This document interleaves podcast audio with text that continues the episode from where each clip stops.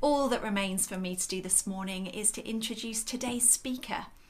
F.A. Adugba is part of our leadership team here at Skylark Church. He's an amazing guy. He's authentic, he's kind, he's contagious to be around, he's passionate about Jesus and applying the Word of God into our everyday lives and context. He is a great guy.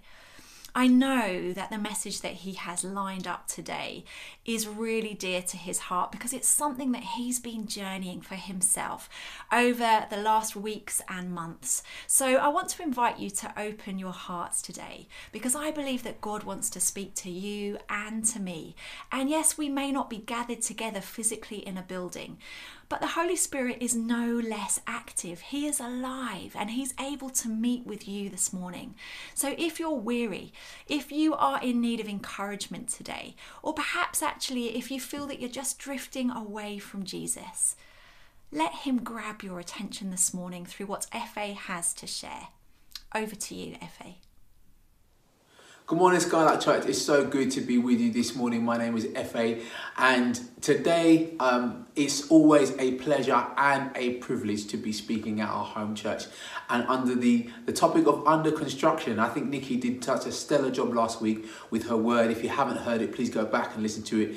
It was incredible. And she spoke about character and what it was and also what it wasn't. And she said this amazing phrase that character is built in the darkness. And I really felt that um, when I was asked to preach, to bring this message, that God had something along those lines as well. So He has a message that I feel He wants to encourage you with. And for me, you know, under construction is a great theme because I really love a good builder. You know, I love someone who could do some amazing things with their hands because if you know me, I'm just not that guy.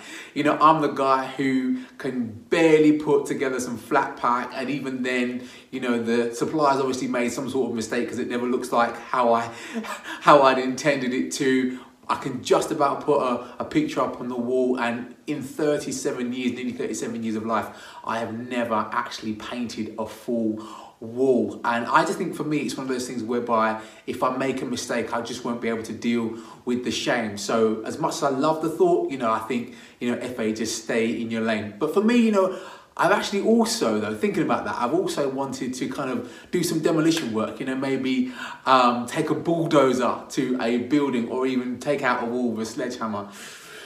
Um, I think that sounds better in my mind than out of my mouth. Um, because you might think I'm a little bit strange. But actually, you know, an essential part of the building is actually the tearing down and the breaking down.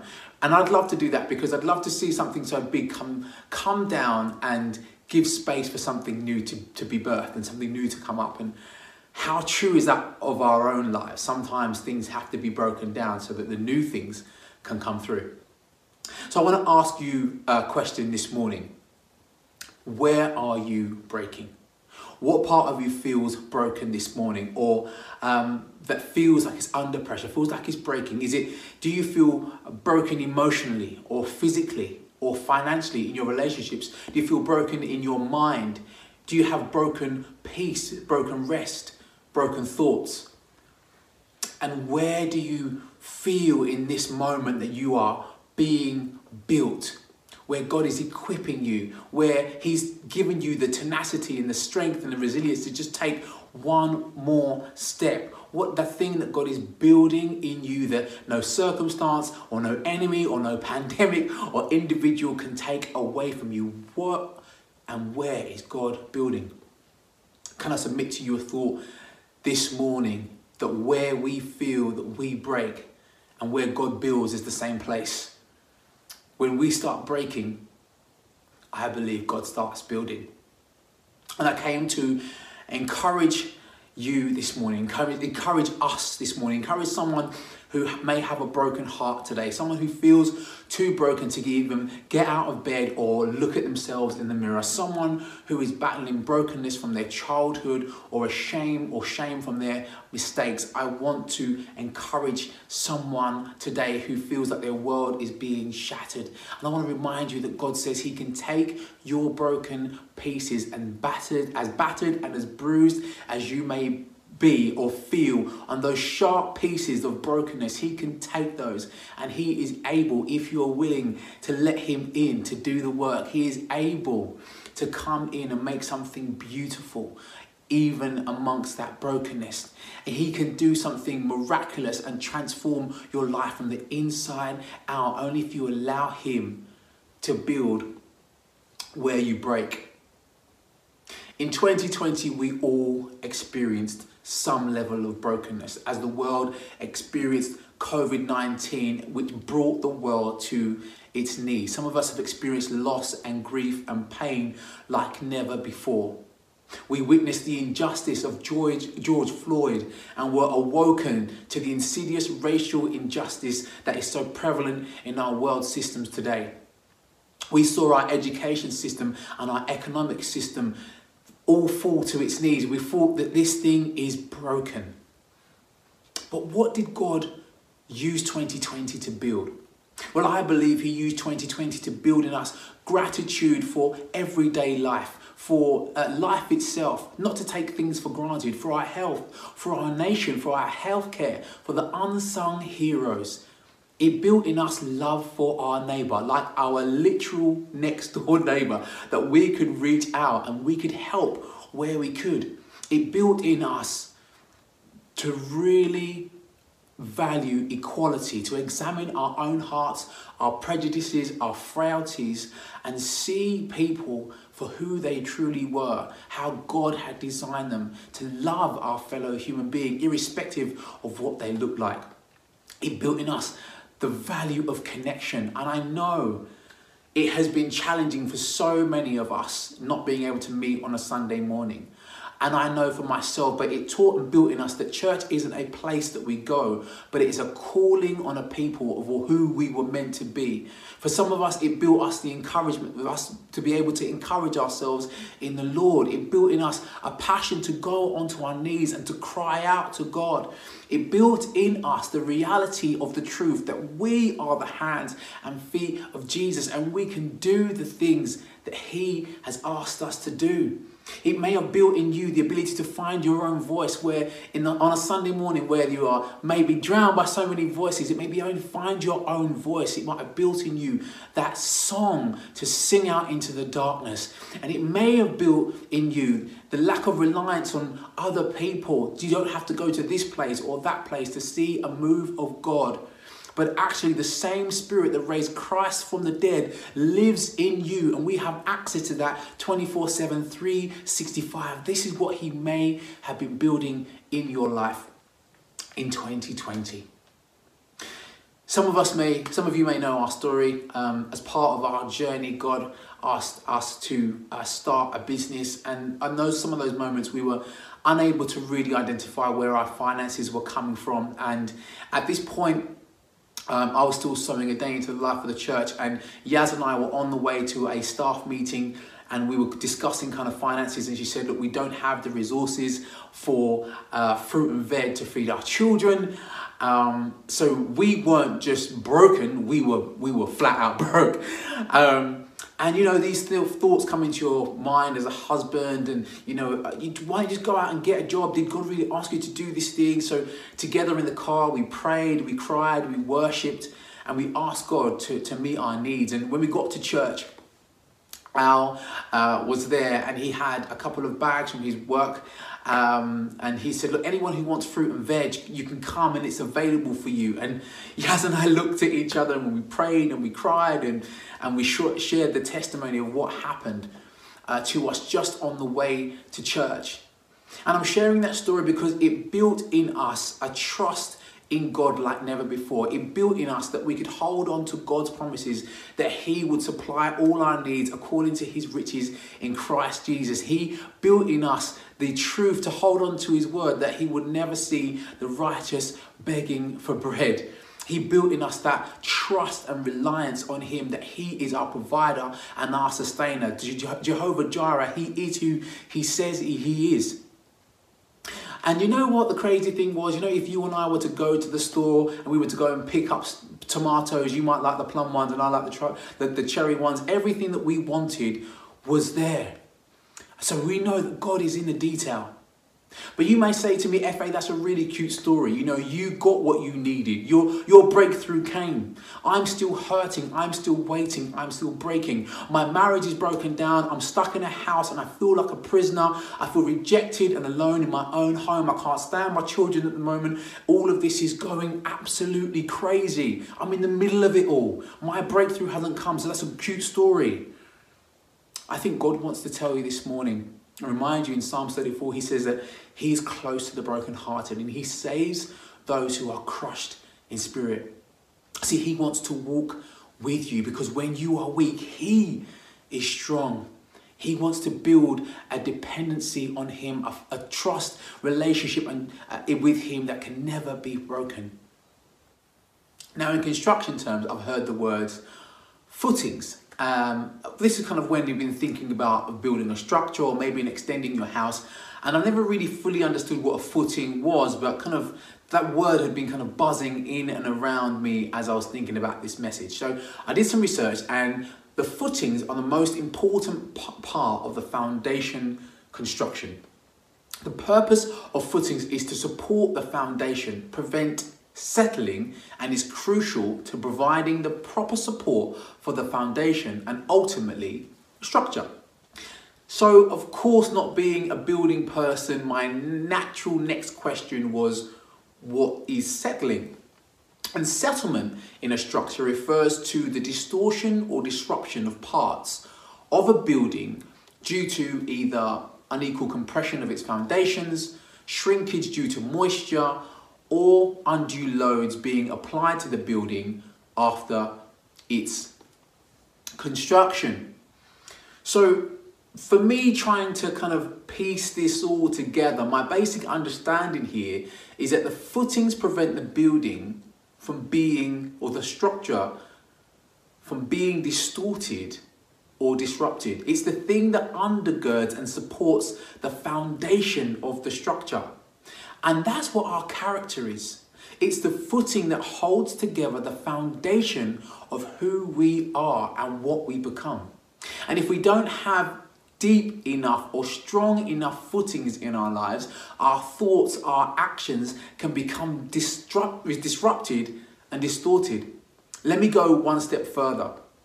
If the foundation of your identity isn't built upon depth and strength of your character, you'll always be second guessing who you are.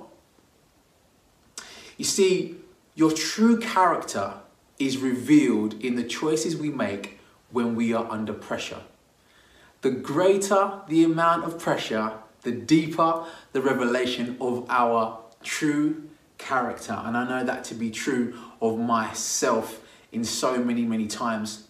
You see, you've got to break ground. You have to get to the point where you have to get the point where it's broken breaking point to see if the footings are strong enough. That's why, you know, when some guys they come to me and they say, "Hey, FA, I'm I'm in love, man. I've met this girl. We've been on like two dates, and I'm really, you know, this is the one. This is the one. This is the one I'm going to spend my life with." And I say, "Okay, really? Yeah, that's really cool. How have you two dealt under pressure? You know, when things have gone wrong, how, how have you kind of dealt with that? You know, you don't judge a relationship by how high the highs are, but how you can love each other and get through the lows. I remember when I first met Yasmin and, you know, um, we became Christians and she was dating a black guy, which didn't go down, those two things really didn't go down that well with uh, her dad initially. So, you know, I saw that, you know, she, that kind of, that choice that she made had consequences. One being that she didn't have a permanent place to stay during her university, her final year of university. So, you know, she would um, sleep on people's sofas and she had her clothes in her car and she was so convicted about the choice that she made to follow Jesus first. I think I might have been a, a, a close second. But her conviction to follow Jesus over and above her comfort, I said, yeah, that's the kind of character that I can sign my, my life up to. Her, I saw her depth of character. I saw what her footings were really, really made of. See, the footings of a building have to be made with concrete or material strong enough to uphold the foundation of that structure. So I asked myself this question today, I ask you this question this morning. What are your footings made of? What materials, are what things, what ingredients are your footings made of? You see, our true character is revealed under pressure. So, if we want to build a Christ like character, we have to embody and emulate what Jesus did when he found himself under immense pressure. And there's a great example of this in the book of Matthew, chapter 4, verse 1 to 11. It's where Jesus is led into the wilderness to be tempted. And just to give you some backstory, he has literally just come uh, from a great experience where his identity has been affirmed. Uh, by the Father after his baptism. So he has this sense of identity and he is led into the wilderness for, temp- for, for testing. So we just pick it up from Matthew chapter 4, verse 1 to 11. Afterward, the Holy Spirit led Jesus into the lonely wilderness in order to reveal his strength, his character, against the accuser by going through the ordeal of fasting. You see, even at this point, God had to check Jesus' footings. He had to test if there could be any settling in his character that could disrupt or distort him and what he had been designed and purposed to do. He had to test if his character was strong enough to support what God was going to do in and through his life. Again, verse 2 said, After fasting for 40 days, Jesus was extremely weak and famished. You know, when you've heard a scripture before, um, and you kind of in your mind you know how it's read and you kind of it's one of those natural things that you, that come to you. And for this is for this this scripture is one of them. In my mind i hear it after 40 days jesus was hungry. Now that is a huge huge understatement. For those who don't know within days faced with nothing to eat the body begins to feed on itself. The body starts to consume energy stores fats, carbohydrates, and then proteins and parts of tissues. When the body uses its reserves to provide basic energy needs, it no longer supplies necessary nutrients to vital organs and tissues. The heart, lungs, the reproductive air, uh, organs start to shrink, muscles shrink, and people feel weak. Basically, physically, Jesus was breaking. I mean, literally breaking. This got him to breaking point physically. And when we experience extreme hunger, people go through anxiety, depression, difficulty sleeping, nervousness, perspiration, stress. I wonder if anybody feels like Jesus this morning, whether you feel like you're in a wilderness and you are you can resonate with any of those emotions that he would have been feeling at that time anxiety, depression, stress? Are you feeling that you're in a lonely wilderness today? I want to tell you that Jesus knows how you feel.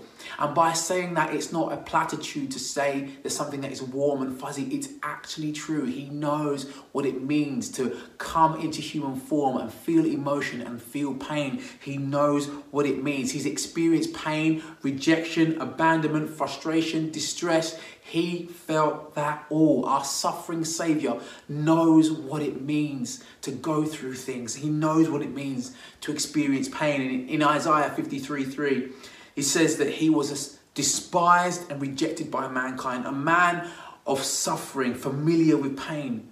And you see, that's why we can trust him with ours. That's why we can allow him into our breaking because he doesn't just sit from a place, he knows what we're going through.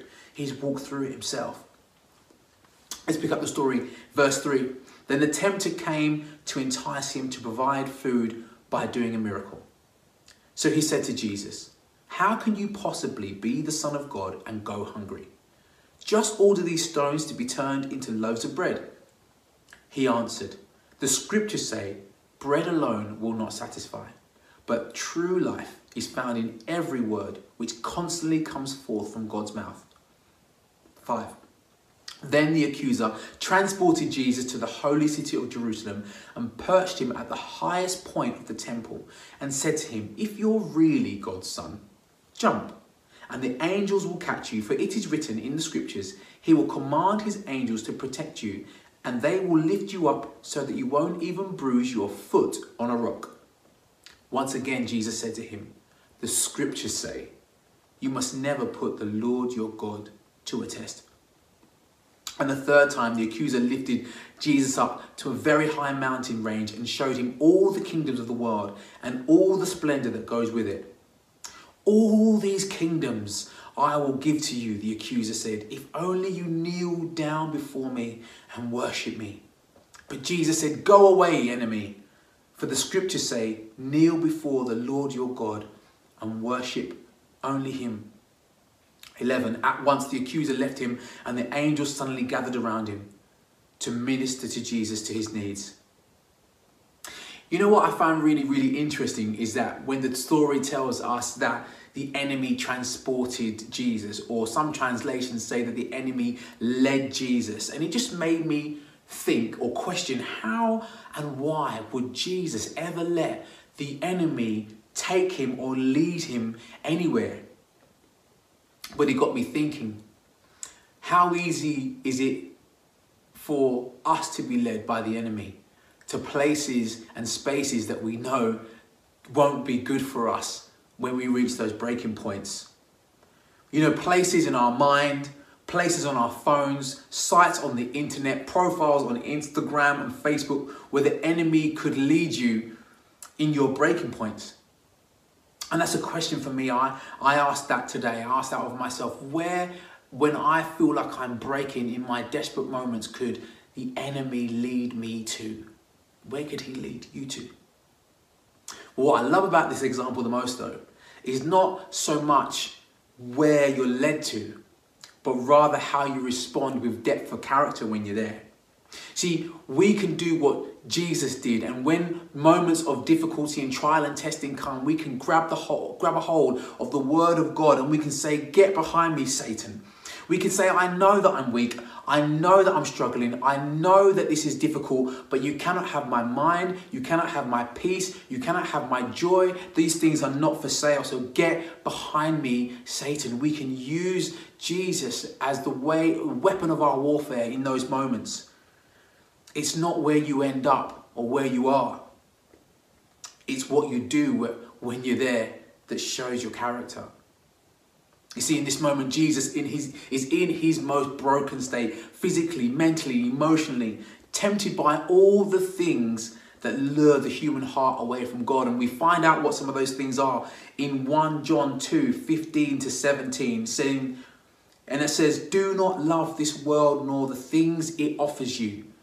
For when you love the world, you do not have the love of the Father in you.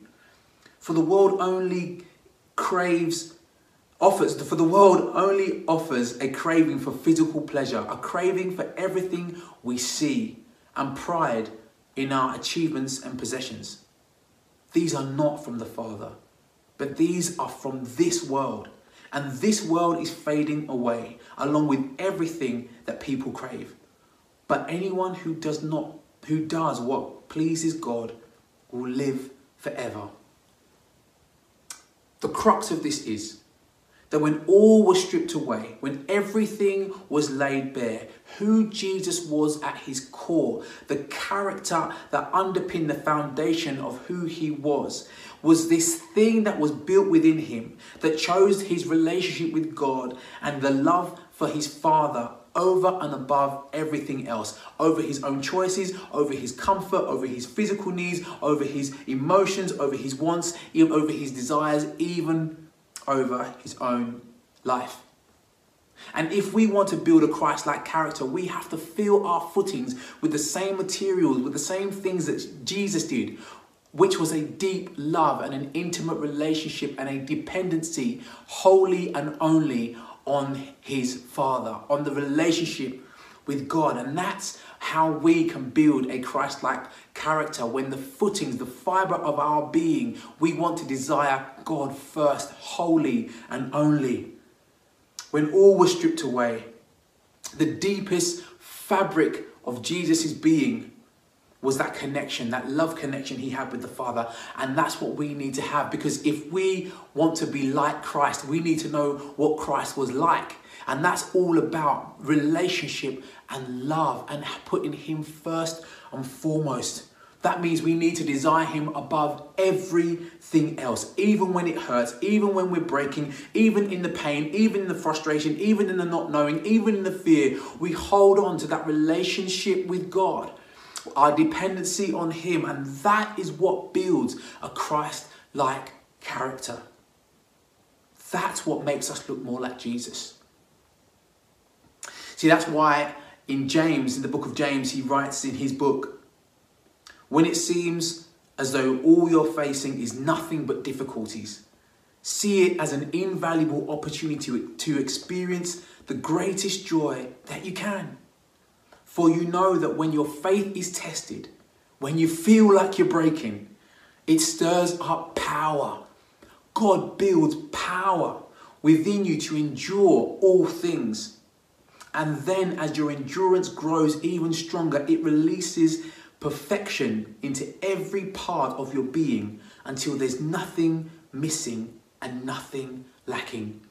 This morning, I came to tell you that if you feel like you're breaking, know that God is still building. He's building a story through your life that will not only bring glory to Him, but will build power and an inner strength and a resilience that only comes from the Spirit. And even in your breaking, God is releasing perfection in your heart that transforms your whole being and makes us more like Jesus. That's how we build a Christ like character. After everything is said and done, even in the breaking, we can hold on to God who's always building. I want to pray this morning. I want to pray for you wherever you are, hurting, wherever you are breaking. I want to pray that God comes in and with his miraculous power, he releases his power in and through your life. I pray that you have a depth of relationship with Jesus, that He would build in you an inner strength that would enable you to endure all things so that you can become more perfected, more looking like His Son Jesus, Father, Son Jesus. So, Father, I pray that today for anyone who is hurting, for anyone who is broken, who feels that they are breaking. God, I pray, Lord, that you would infuse them with your power this morning for those of you who are um, watching, those who are watching far and wide, and those who uh, are away or distant from you, God, would you make yourself known to them this morning? God, for those people who are desperate in their brokenness, Lord, as they reach out, would you grab a hold of them and say that you're mine? God, I pray that you would just do that which only you can do to bring glory to your name and transform lives and transform this world for your glory. In Jesus' name, Amen.